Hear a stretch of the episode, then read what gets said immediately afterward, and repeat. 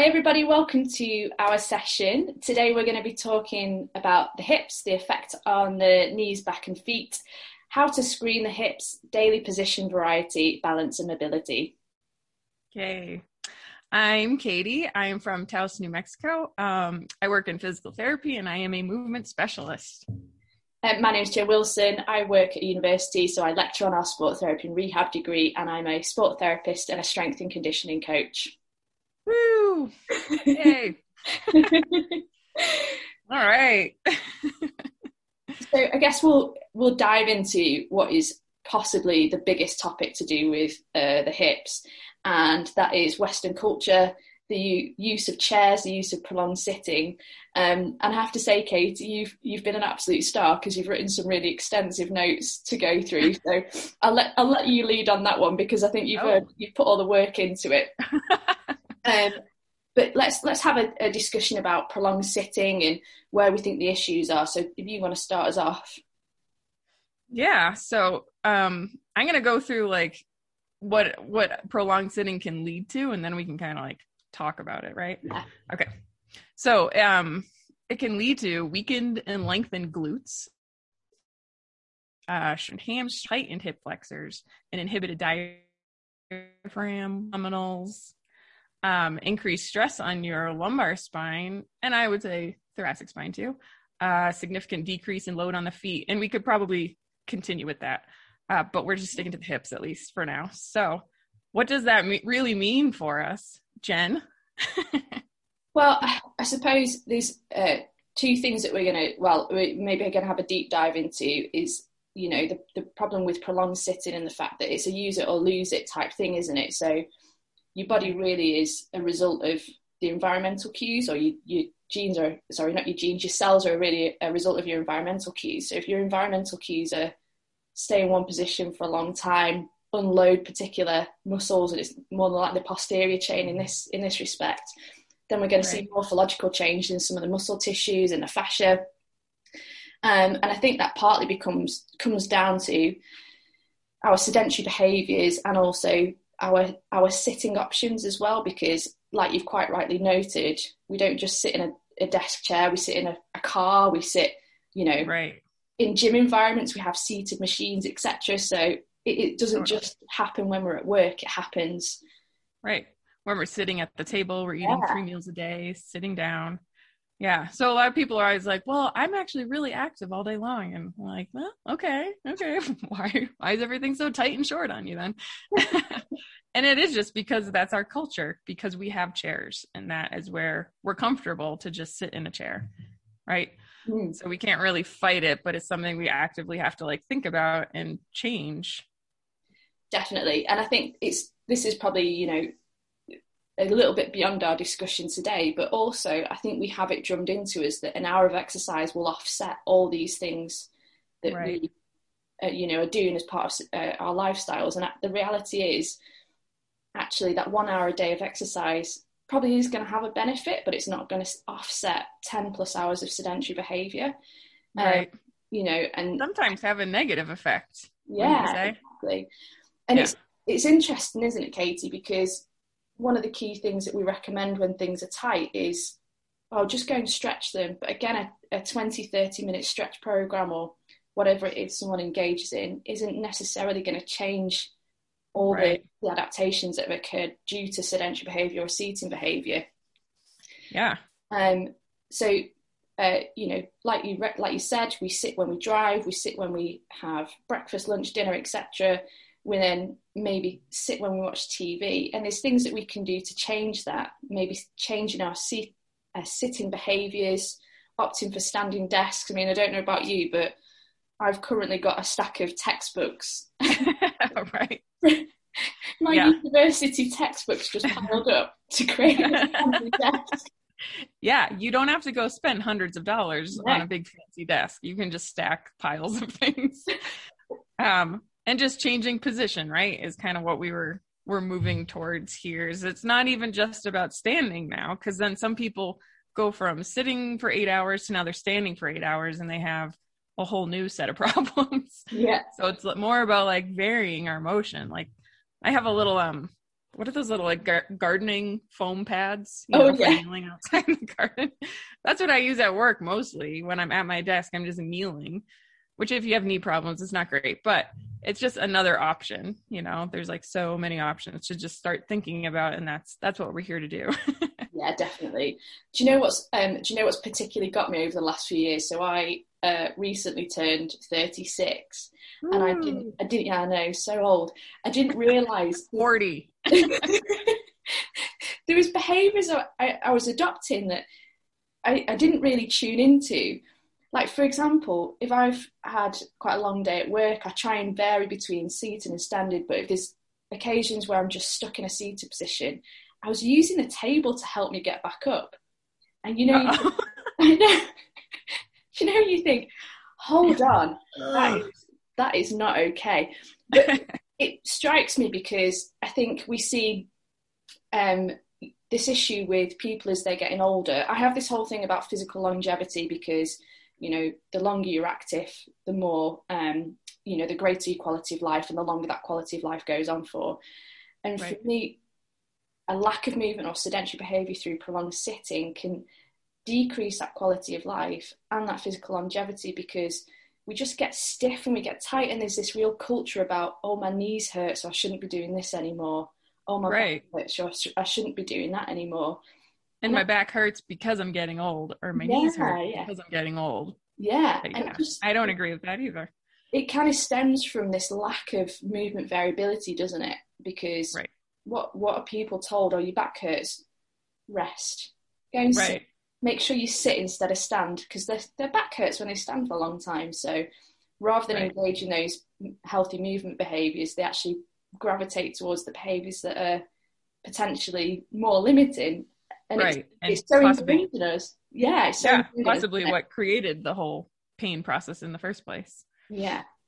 So, note here that you've kind of said that osteoarthritis is more prevalent in Western cultures. I wondered if you could talk us through that, because that's really interesting. Yeah, I feel like I've read this in several things, and probably the most common is the book Born to Run, right? That like the whole world has read. So I'll just put that one out there that most people can identify with. Like the Tarahumara, who they talk about in that book, they're still running in their 70s and 80s, and they're not doing anything different that they had done in their 20s and 30s, or even in their teens, really. And they don't have hip pain, they don't have knee pain, and they definitely don't have this high degree of OA that the rest of Western cultures, anybody who sits all the time, does. Or we could kind of get into like the whole blue zone thing too, right? Where they're not the Tarahumara, they're not like running a million miles a day, but they're just moving constantly, and they're not just sitting in a chair. They're not sitting in a chair. They're usually like on the ground, kneeling, doing something way more functional as a human being. Mm-hmm. Right. Yeah. And I think that's a really nice point. And, I, was lucky enough to meet Shane Benzie a few months ago. Yeah. He's written a really fantastic book on, basically, you know, kind of the fascial system in running and this whole idea of us being like elastic runners. But one of the things he said to me, and it really stuck with me, was we love load and we love force.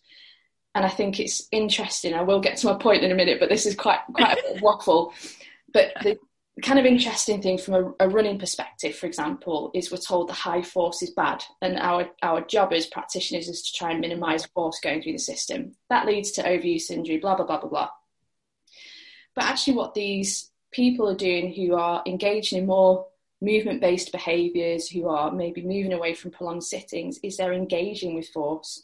They're engaging with things like gravitational force. And I think there's something quite beautiful in that, because we are built to respond to load, we're built to respond to force. And I think part of the problem is in Western cultures, we're so comfortable, we opt for behaviours that are so comfortable that we realise this relationship with force. And then when we do put ourselves in a position where we're exposed to high force, we get these injuries. It hurts. Yeah, exactly. And I'm just thinking about kneeling on the floor for a long time. I'd be in bits, Katie.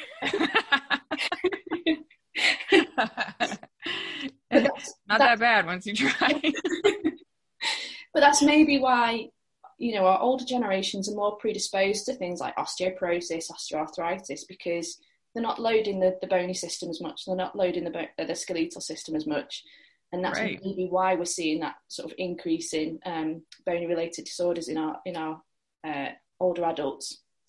Right. And then it's like a matter of trying to get the break through to say, no, you're supposed to be able to do this. It's actually not normal that you're 65 years old and you can't bend on your knees. You can't squat down to the ground. Right. And they're afraid to do it.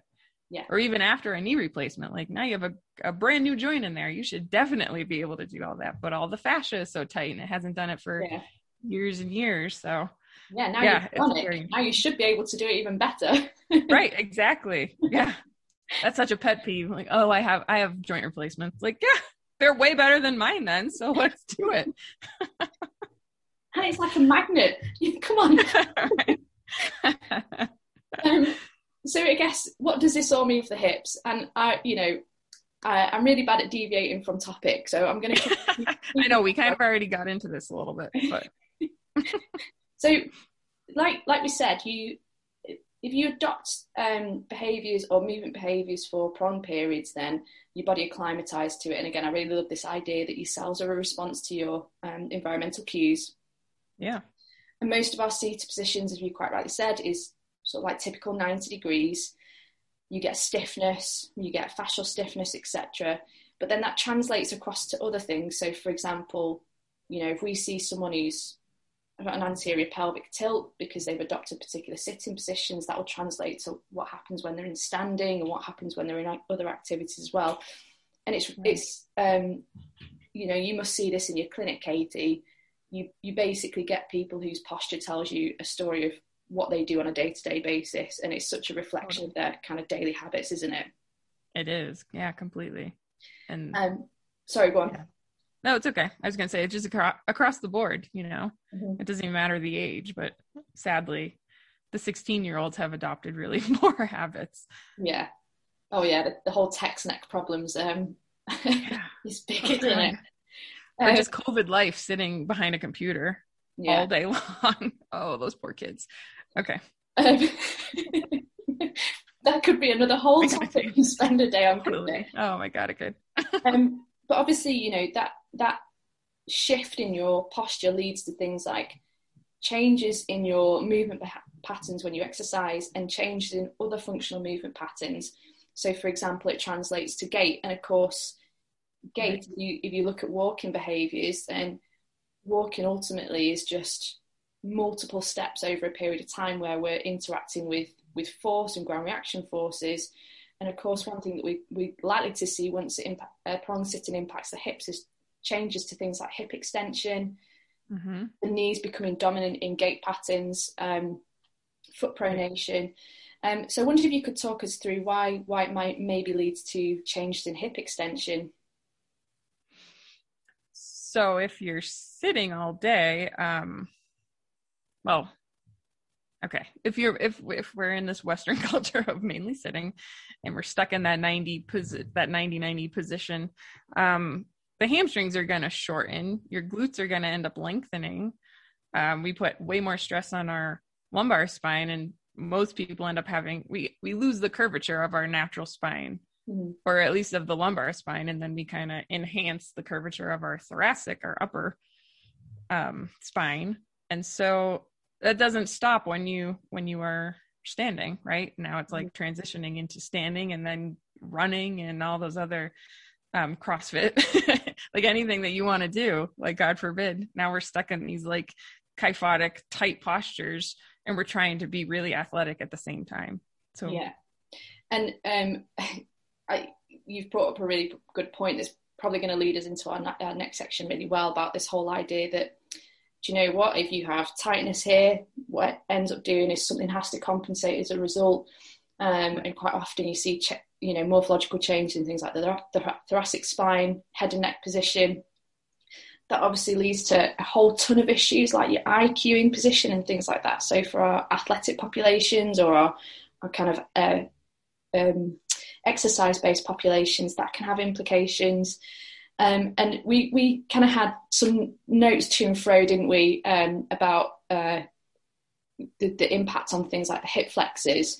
And yeah. I think for me, I've gone through a real turning point as a practitioner over the last few years, particularly as I've been involved in the Footnote program, because historically, I think we were taught to take very reductionist approaches to corrective exercise. So I came through like the sport therapy into sort of NASM's corrective exercise, and I certainly do not see an issue with any of the kind of corrective exercise planning, but it's very much like, if you're demonstrating X, this is probably what's causing it. Right. But as you just alluded to, one of the problems with, let's say, someone who's sitting all day and it's changed their pelvic mechanics, if we only address the thoracic, we're never going to fix what's maybe corresponding with that issue. So ultimately, we need to take a bit more of a global approach in how we address things. And the kind of whole idea of the hip flexors becoming tight or short really takes me back to those early days in functional exercise and corrective exercise, because the hip flexors were blamed for pretty much everything, weren't they? The hip flexors at one point were the root of all evil. Yeah. And I think we're sort of gradually coming out of that process where we think the hip flexors are to blame, and actually what we're seeing a little bit more on kind of social media and practitioner bases is this idea that actually the hip flexors are more than likely weak as opposed to tight. Right. And weak and short, right? Yeah, yeah. Exactly, tight. Yeah. And they feel tight, right? And that's like becomes the hurdle that you have to explain to people. It's kind of like the Achilles, right? The calves always feel really tight, but they're really just weak. Yeah, yeah. They're just holding on for dear life, aren't they? Right. They're trying to stabilize as best they can. So their only job is just to kind of go, oh, can I hold on as much as I can? And then hope for the best. And after we've made them sit for 8 hours all day long in this like contracted position, and we're like, let's go for a run, it'll be fine. What could go wrong? Just your hip flexor holding onto your lumbar spine, like, oh my god, what am I doing? I don't know why my back hurts. But when you actually dig down into what the hip flexors do, they've got such an important job in stabilizing the spine. And actually, if you take the kind of the ball and socket joint of the hip, it stabilizes the ball within the socket. So, or the psoas stabilizes the ball within the socket. So it's a little bit more than, it's a hip flexor. Its primary job is to flex the hip. Actually, what it's doing is stabilizing the lumbar and the hip joint itself. But like you said, if you're in a seated position all day and that muscle's been maintaining that position for a prolonged period, and then you're like, let's go and do a 50-mile run, it's not going to be happy about it. And what happens as a result is this like cascade effect where other tissues start doing a job. So the like typical TFL tightness, for example, like your sartorius starts taking over as a hip flexor. We see changes in the quads because things like Rec Femme, again, they take over a bit more of a primary role as that hip flexor system. And you couple that with something like an anterior pelvic tilt.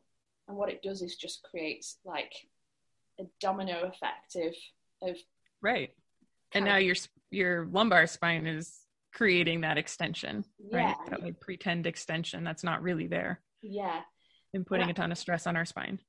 And actually, kind of the problems that creates is not just local to kind of the pelvic and the hip region, but also what happens at the foot and ankle is going to be dictated by what happens at the hip. What happens at the thoracic, the cervical is going to be dictated by what happens at the hip. And again, if you think about things like foot pathologies, we talk about this whole idea of pronation. Well, actually, hip movement places the foot. So, for example, like your foot basically lands where, sorry, let me rephrase that. Your foot lands where your hip places it. So if you have lots of hip flexion but not much hip extension, for example, that's going to change your stride cycles, going to change your gait cycles, and that might lead to things like excessive pronation. And you've got a really nice note here about things like squat behaviours become tricky, or squat behaviours become difficult, and again that can lead to pathological knee pain, overuse injury, because the hips just don't want to move in a manner in which they're intended to move, because they get I always say they get sticky, they get tight and sticky, and they don't move as well as they should. And that can, you know, we kind of see a lot of people with anterior pelvic tilt who adopt sort of prolonged sitting behaviours, probably because, again, that myriad of changes has occurred. They've adopted more of a flexed position over time. That's going to translate to more of an anterior pelvic tilt. Right. But to kind of bring us back to the original subject, that's not because the hip flexors are the root of all evil and they're tight and they're, you know, they're creating this anterior pelvic tilt. It's a cascading effect, and it's almost like some of the tissues have forgotten what they're going to be doing or forgotten how to do their job, and other stuff has just become overloaded and overwhelmed, and again is starting to fatigue, and that's doing too much of a job. Yeah. I think we could say it probably starts right there though, right? I mean, that is where like we are just flexed right into that position, and everything just starts there, and then it spreads from head to toe. 100%. Amazing. It is a little bit like head, shoulders, knees and toes, isn't it? Yeah. Do you see a lot of this in your clinical work? All day long. Yeah. Yeah. And it's like I said, from like the 15-year-old up to like the 95-year-old to varying degrees. And it just becomes education, you know? It's not like one exercise is ever going to fix anything, or even like any series of exercises. It's all behavioral changes, habits that we need to like break free of and understand the true role of our hip and its effect on the entire body. Yeah. And we had a little bit of a discussion about this whole idea of taking a more reductionist approach versus taking a bit more of a global approach in terms of rehabilitating hip motion. And I think we come from similar backgrounds where isolating something has a place, and it certainly has a place in our practice, particularly when someone has pain. But I like this idea of giving tissue context. So, for example, like, you know, if you don't know how to squat, explore different squat movements to teach your hips what healthy movement is, and give the kind of joint the tools in order to be able to move, as opposed to, I think I've moved away from just doing this whole, I'll give you a stretch and a foam roll routine to do, and that will resolve all your issues, because I don't think that works. Whereas giving the body some context to move to maybe changes sort of those movement patterns. Yeah. And it's like finding out what do you do all day, or what is it that you want to do all day, because that's what we need to make you good at doing, you know, just like a clamshell will make you really good at doing a clamshell, like foam rolling is going to make you really good at foam rolling. It's not really going to translate, at least not anytime soon. Yeah. Until we start doing those things that you need to do. Like if you need to be squatting down, if you need to be down on the ground, you need to be able to squat, right? Yeah. And the other thing I was going to say is it's quite interesting, isn't it? Like we've kind of spoken about these common patterns that we see around the hip and the pelvis. And I don't know about you, Katie, but I can have people come into clinic with knee pain, shoulder pain, neck pain, foot and ankle pain, whatever. And you can pretty much guarantee they all show the same movement patterns. Yeah. Yeah. It's I think it's more common to have these poor movement patterns of like that sway back posture, right? Of like you hang on the front of the hips, you're doing everything from your lumbar spine, and then you're like rounded at your shoulders, and your feet are barely doing anything. You're just kind of like locked out in all your joints, hanging on your ligaments, if you will, right? Yeah. Yeah. And it's way more common than not, sadly, through the whole spectrum of ages. Do you see it in a particular age group more than others? I mean, it's probably, no, I shouldn't say, I was going to say older, but I think no, this day and age, no, sadly, it doesn't matter. Yeah. For you, does it? No, I suppose like, I think I see more, I shouldn't say this, but middle-aged type patients. So I see it generally in those age groups. With sort of younger age groups, I'm seeing morphological changes that are happening a little bit higher up because of the whole text neck thing. But yeah, it is interesting. And sometimes as a practitioner, I'm like, am I just not, you know, am I just seeing this from a viewpoint that I want to see it because I'm so used to seeing the same things? And then you're like, no, actually, it's just that a lot of these people are showing the same movement patterns. So we kind of mentioned it earlier about this idea of when you see these sort of morphological changes, it translates into other functional movements, and the idea that it can have an impact directly on gait patterns. And it's something I'm really passionate about because a lot of the types of people I see are recreational runners. So I've got a big interest in running gait, and I think it's something that is particularly important because we do see in runners in a year you may be getting runners have, or sorry, between 60 and 90% of recreational runners sustain an injury per year, which in my mind is way too much. Sure. So we noted that there's a decrease between hip extension and the effect on gait. I wondered if you could talk us through that a little bit more. I know we kind of touched on it briefly earlier, but I wondered if you could talk about the relationship between what happens at the hip and then maybe a little bit further down the chain. Right. Yeah. So, and we were also talking about how we're not loading our feet during the day either. So if you're like sitting more than we should be, our feet are losing any strength they have. And then we want to go running. Mm-hmm. So we'll start from there. So now we've lost hip extension. So that also means our glutes can't really fire. If we physically can't really get into extension anymore, then our glutes are just going to be hanging out there, really. Would you agree? Yeah. Well, do a few clamshells. That'll resolve everything. Right. It'll be fine. Okay. So if your hip is not going into hip extension, that has a huge role on our foot. Our big toe is kind of like what drives hip extension, right? When we're standing, walking, and especially running, that is like, what is it, like 30, 40% of our power comes from our big toe, right? And it powers us into hip extension. If we don't have hip extension, we're not using our big toe, or vice versa. If we've lost the big toe movement, then we definitely can't get into hip extension. And then ankle dorsiflexion, which is when the foot comes off the ground, that's going to be tight. And that's also going to affect everything else. Mm-hmm. I need to get into this. Did you have a note you wanted to add to that?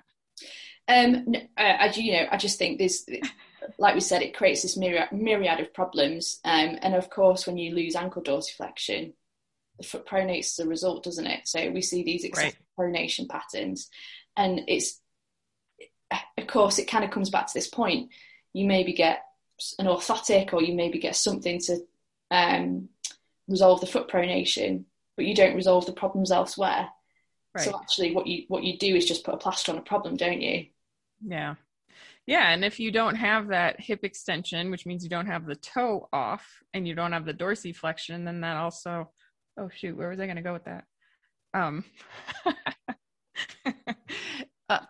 You end up finding it somewhere else. Yeah. Right. And so usually it ends up being that kind of like swishy foot pattern, right. Of like a circumduction, and that wreaks havoc on everything, but especially the knees. Yeah. You know, and so not only are our hips getting tight, but our knees are taking a beating because our feet and our hips aren't doing what they need to be doing. And so the knees in the middle of all of that. Yeah. The way I always explain it to like patients and athletes, and if anyone is a big fan of the knee, then I apologize in advance, but the knee is just this really rubbish hinge joint in the middle, isn't it? It has such a limited joint. It just has to go bend, unbend, bend, unbend. Tiny bit of rotation. Yeah. But, man. Yeah. It's such a small job in the whole scheme of things, isn't it? Right. Yeah, it's where most of us are going to get injuries. It's where most of your running athletes are going to get injuries, and it's where most of your kind of older athletes are going to get injuries. So the poor knee is just this taking a beating, man. Rubbish hinge joint in the middle. all this attention. Just pretend it doesn't even exist, and then we'll be fine. Yeah, don't even worry about the knee. I mean, honestly, as a clinician, practitioner, whatever. Anytime you get a knee problem, you're always looking above and below it, right? And it's always there that like the real crux of the problem is, and where you can make the most impact, right? When you like identify those problems at the ankle, the foot, or the hip.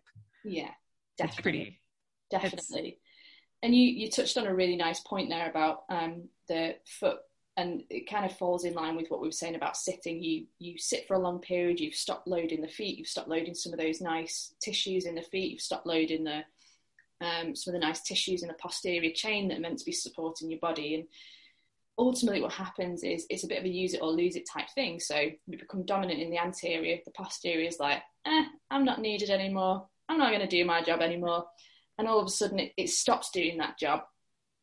So we really are a response to our environmental cues. So I was going to ask you a question, because I think you do a lot more clinical work than I do at the minute. How do you approach the conversation about sitting with your patients? Because like I take my day job, for example, and there's periods where I just can't escape from being in a seated position, so I might be in a really long meeting. There's only so many times you can turn your camera off to excuse yourself for a second.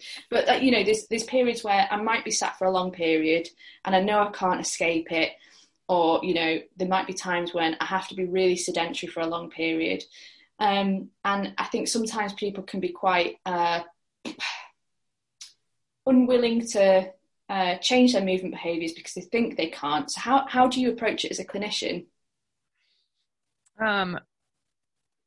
At first, I think I tried to leave it up to the patient to just tell them, kind of this conversation that we're having, and let them run with it. And then I realized people need a lot more instruction than that. And so now it's okay, you're going to set your timer for every 20 minutes. You need to change how you're sitting, how you're standing, whatever you're doing, just change it completely, mm-hmm. or go take a walk or whatever, just do something different. And it has to be every 20 minutes. Because to me, I feel I found that 10, 20 minutes is I'm uncomfortable and I need to move. Yeah. And I don't think it's that I'm an old decrepit woman. I think it's my body is telling me I'm uncomfortable. You need to get going again. Yeah, definitely. And so that is how I started with patients. And then also just teaching them, physically showing them, you're going to sit cross-legged, you're going to kneel, you're going to do all these things that, as a human with hips, you should be able to do those things. And so many people cannot do them. Yeah. You know? Definitely. Again, the kind of response I get a lot of is, oh, well, my hips are tight, so I need to stretch. Then I'm like, no, right. Move more. And I generally think we're in a bit of a culture where things are shifting, but there's certainly a maybe cultural block where, you go, you're in an office, I want you to move every 20 minutes. That can be quite difficult if you're in a shared office environment. When we were in an office, my desk buddy used to think I was a little weirdo because I'd go from sitting and I'd be cross-legged, then I'd be squatting on my chair, then I'd be standing, using the old textbook technique for a standing desk. Yeah. But I think it's still a little bit... it's not accepted yet, right? No. As just being normal to just constantly be moving around. Yeah. And I think also there's the whole stress and anxiety part of our culture too, where it's just no, I just need to get it done. I need to get it done. And you're sitting at your desk for 4 hours before they go through lunch, they just forget everything. Yeah. And that's more normal than sitting and squatting and kneeling. Yeah. Doing those weird things. I think the other kind of thing there is a lot of, which can undo all this, all this foundational work, is quick fixes, kneeling chairs, for example. Again, I don't have a problem with kneeling chairs, but that's not going to resolve all your issues. If you move from sitting in a chair for 8 hours to being in a kneeling chair for 8 hours, that's probably going to make things a lot worse. Right. We have things have you seen those, it's almost an elastic band that is meant to brace for the posture. Yeah. Yeah. Yes. I keep getting, maybe I should start listening to it, but my my social media feeds keep advertising one that's got a little pod in the back that gives you data about how often you sit in that position. It's oh wow. Don't you just know though? Come on. Yeah, exactly. I think they have ones with a little zap and it reminds you. I don't know if it actually pulls the muscles, but it supposedly is a little e-stim shot to you to be sit up tall again. I mean, if anyone wants to pay me to sit with a cattle prod and just remind them that I'd be happy to do that. That's fine. But I think the thing is we kind of have this culture where there's a lot of quick fixes that are going to fix back pain. They're going to fix, your kind of bad posture, etc. When the reality is just moving more or varying your movement behaviours frequently is the easiest and most effective option, isn't it? Right, it is. That's kind of my thing too. I'm like, I always get kind of excited. I'm like, you know, I don't think this is like a big structural problem. I don't think you need surgery. Mm-hmm. Yay. I don't think you need injections. I think you just need to do this really simple thing, but you have to do it all day long. Yeah. And unfortunately, that's what's so daunting to people is like, oh my God, I have to think about this all day long and make that tiny little change all day long. Do you ever get people who, you know, kind of, you give them all these tools and there's this obstruction to them, or, you know, they kind of obstruct to being able to do it? Oh yeah. Yeah. Probably like 50% of the time people are just like, oh, what is the one thing that I need to do? I'm like, this is it. You need to just like get into a posterior pelvic tilt, right? Like all day long, maybe try that. And it's just a block, you know, cause they want one exercise or they want us to manually do something to them and just fix it and make it go away. Yeah. And that's just not how it is. That's not how human beings have lived for thousands of years, right? We never had those quick fixes. It was always just like maintain a nice, strong, steady lifestyle. Yeah. And none of us do that anymore.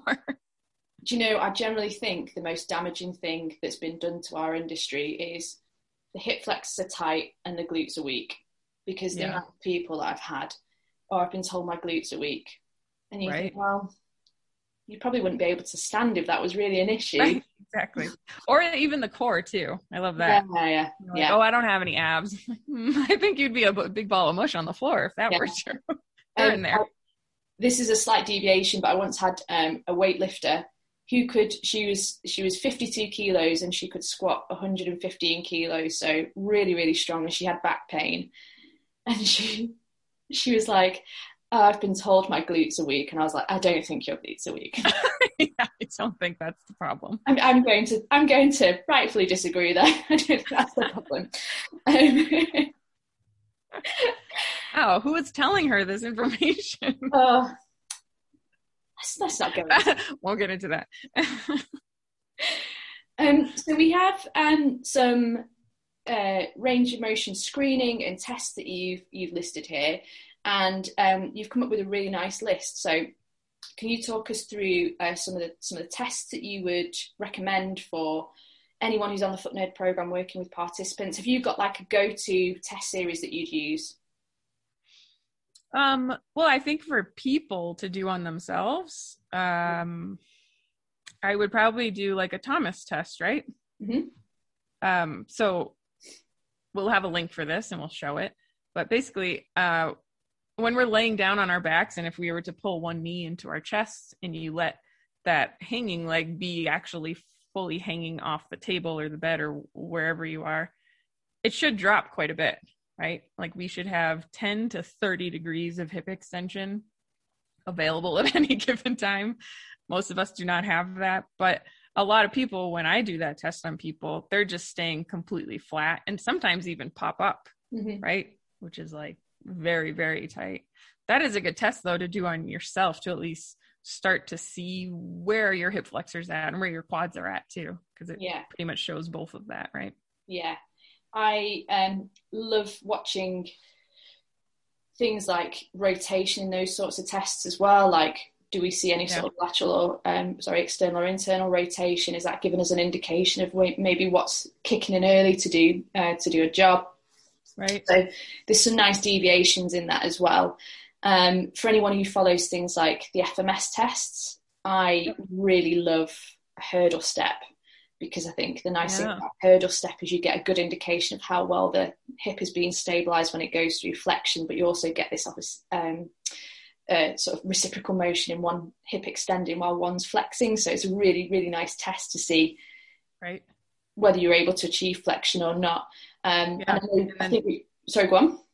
I was just going to say, for both of those, you can easily see what goes on in your lumbar spine, right? And that's mainly why we're doing it. Mm-hmm. See how much lordosis, which is like that extra curvature of our lumbar spine, are you really using that versus your hip flexors? And you're going to see that with both those tests. Yeah. And then the other test that you had, sort of in your screening test, was the squat as well. So can you talk us through what you'd be looking for in a squat test?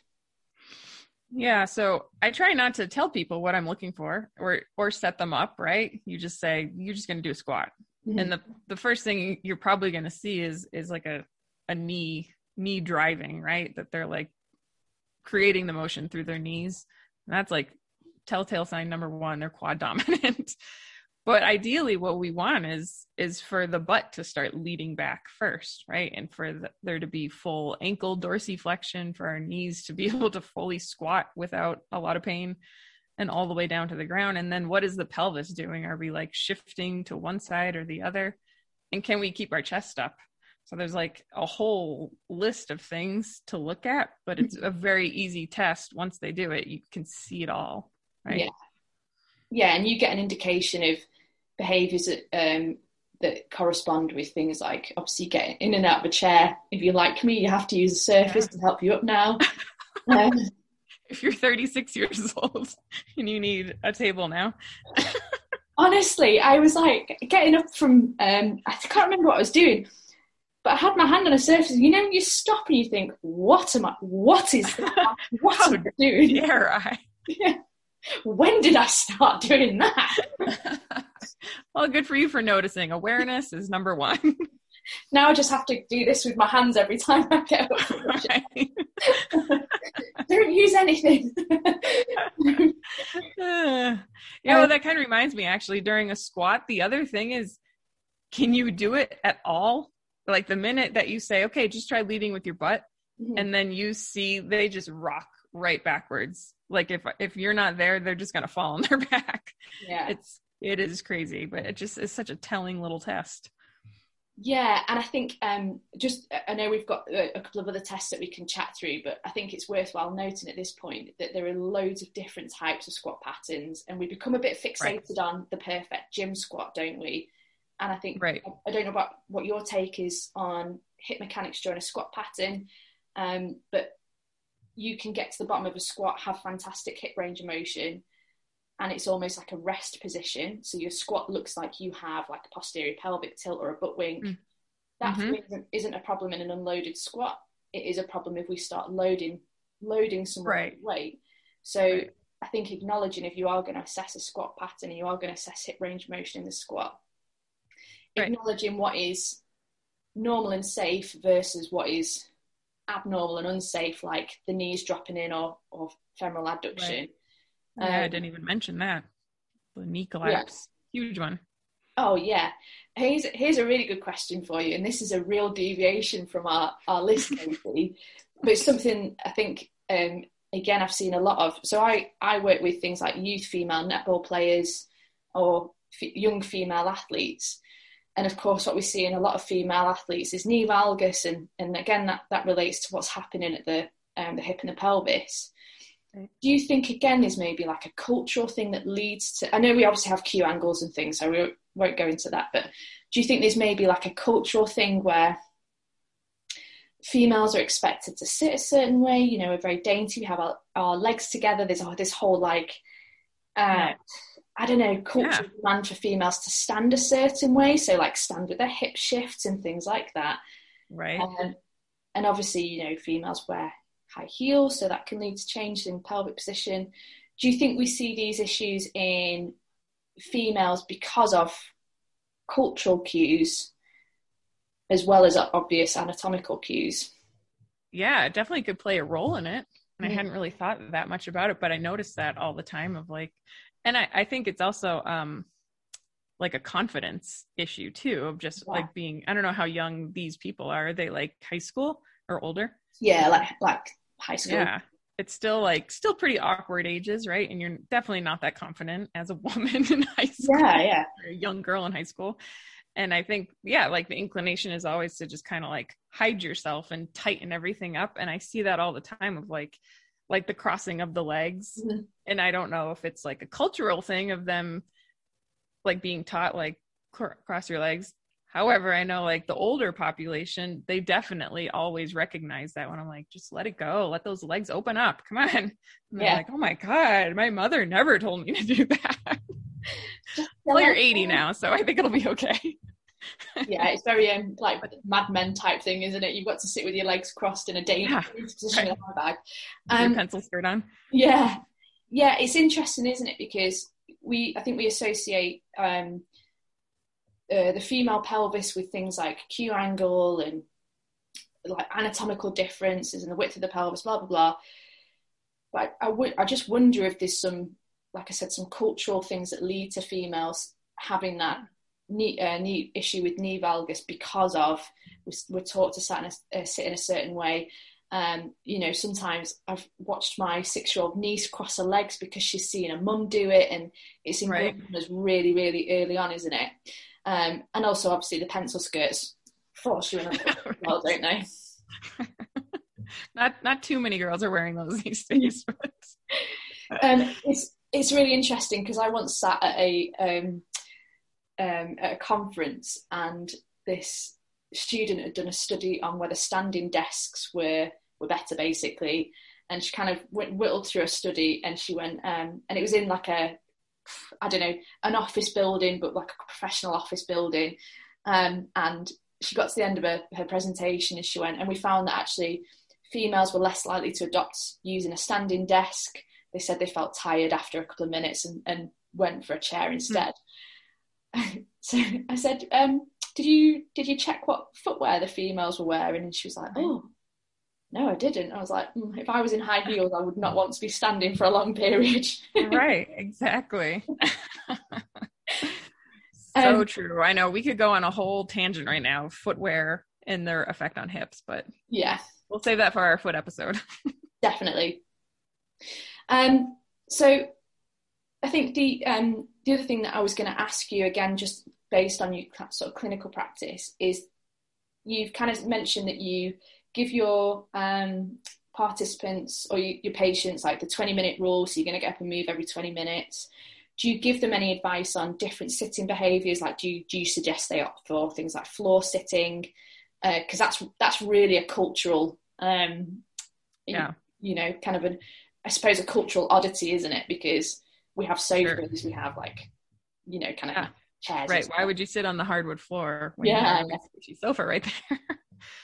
Yeah. The good thing about COVID and everybody's working from home still is that I can take advantage of that, and there's nobody around, and you can say, fine, you're going to sit on the floor for like an hour today. Break it up if you need to, but like try to get yourself to sit on the floor. So yes, in the past 2 years, I've definitely been able to change what I can tell people, and they'll listen to it and they'll do it. And you do get more hip mobility, surprise, surprise. Yeah. Our bodies will acclimate to whatever we're doing all day long, just like they acclimate to sitting all day long. We, in COVID at our gym, had like weekly challenges. And one of the weekly challenges was, by the end of the week, you're going to sit in a squat hold for 2 minutes. And it's kind of like started like, today we're going to do 30 seconds. Tomorrow we're going to do 2 lots of 30 seconds. And I would say like 90% of the gym, even though we CrossFit and they squat regularly, could not sit in a squat position. And it was absolutely mind blowing. It just goes to show that those tissues are not acclimatized to managing our body's torso for a long period. It's right. Really, really any endurance. Yeah, it's amazing. It's funny how quickly we just adapt our, if you kind of move into a healthier sitting position, should I say, it's amazing how quickly you just start to gravitate towards the lean and the text neck and things like that, isn't it? It is. So sad, but true. Yeah. So let's talk through some of the experiments that we've got then. So we've got squat hold in here. And this for me is like the ultimate challenge, because I think it gives you a real indication of sort of how, obviously how mobile you are for one thing, but the fatigue element associated with those tissues as well. So are they able to hold your heavy torso for a prolonged period? Are they able to stabilize your torso? So do you want to talk us through that?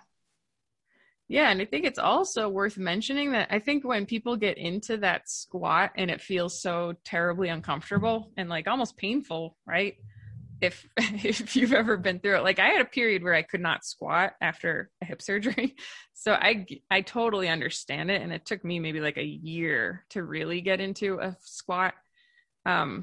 But anyway, it's really like the fascia, you know, and I was in that mindset of like, oh, it's my hip and I'm stuck and I can't do it. But no, my hip can move if I just let it move. And all that tension that we feel is really just all that fascia, like mm-hmm. everything that's so connected from the foot up to the hip and the back, right? Like all the way up to the thoracic spine. You can feel that if you haven't been in a deep squat. So I really like this. And I think I'm probably more biased because I was a person that couldn't do it for so long. But for that reason, we have like several different techniques, or at least this is what I do in a clinic setting to help people get into a squat, which is kind of being on hands and knees and mm-hmm. just getting them to rock back and forth and starting to use their pelvis. Cause I'm sure you've seen people cannot dissociate their pelvis from the rest of their body, right? Yeah.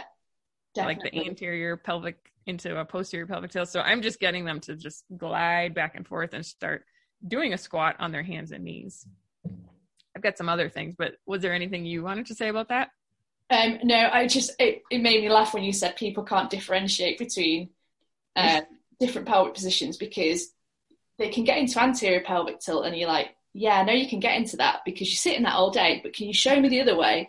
And it's amazing watching people's faces go like, right, because they cannot like oh, your shoulders aren't going to help your pelvis this time. That's not quite what I'm asking for, but good job, let's try again. Yeah. Oh, crazy. I notice you've got Happy Baby listed as well as one of the movements that you might use to teach someone. Sorry, my cat's meowing at my feet, sorry. You know, babies. Yeah. You used to teach someone squat patterns. And again, it always, I always find it absolutely crazy when you kind of start teaching someone a squat pattern and they go, I can't do this because I've got weak glutes, or I can't do this because my hips are too tight. And then you pull them into that unloaded position and you're like, well, that's hip flexion. Yeah, so here you are. It's between you doing it lying in like a Happy Baby position and doing it standing, and of course it's the tissue, isn't it? Right. So yeah, just being able to tolerate all that tissue load. Yeah, right. Yeah.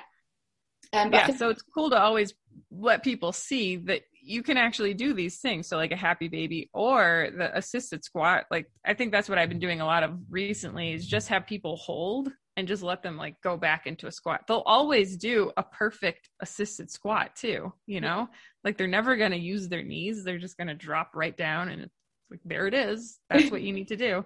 And now you can just hold that for a minute and work up until you don't need your hands anymore. Yeah. Yeah. That's what I'm asking you to do now, do it. Yeah. I know what you mean.